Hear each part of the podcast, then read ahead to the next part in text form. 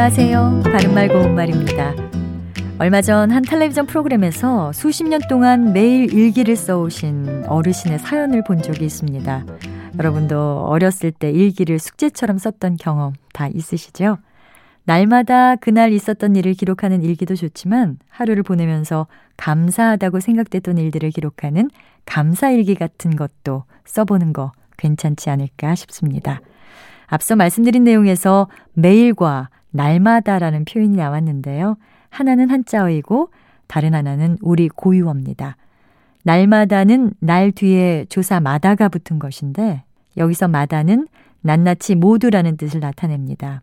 그래서 하는 일마다 잘 안 풀린다라고 하면 일하는 것이 모두 다 잘 안 된다는 뜻이지요. 이것을 다르게 표현해 보면 일하는 족족 잘 안 된다와 같이 쓸 수 있습니다. 여기서 족족은 보통 뭐뭐 하는 족족의 형태로 쓰여서 어떤 일을 하는 하나하나라는 뜻의 의존 명사입니다. 물건을 갖다 놓는 족족 다 팔린다. 그 여자는 돈을 버는 족족 옷과 화장품을 사는데 다 써버린다와 같이 말하는 것처럼 긍정적인 의미와 부정적인 의미로 다 쓸 수 있습니다.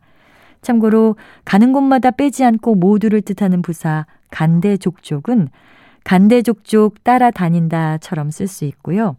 할겨보는 눈에 못마땅하거나 성난빛이 드러나는 모양이라는 뜻의 부사 할기족족도 있다는 것 알려드립니다. 지금까지 바른말 고운말 아나운서 변희영이었습니다.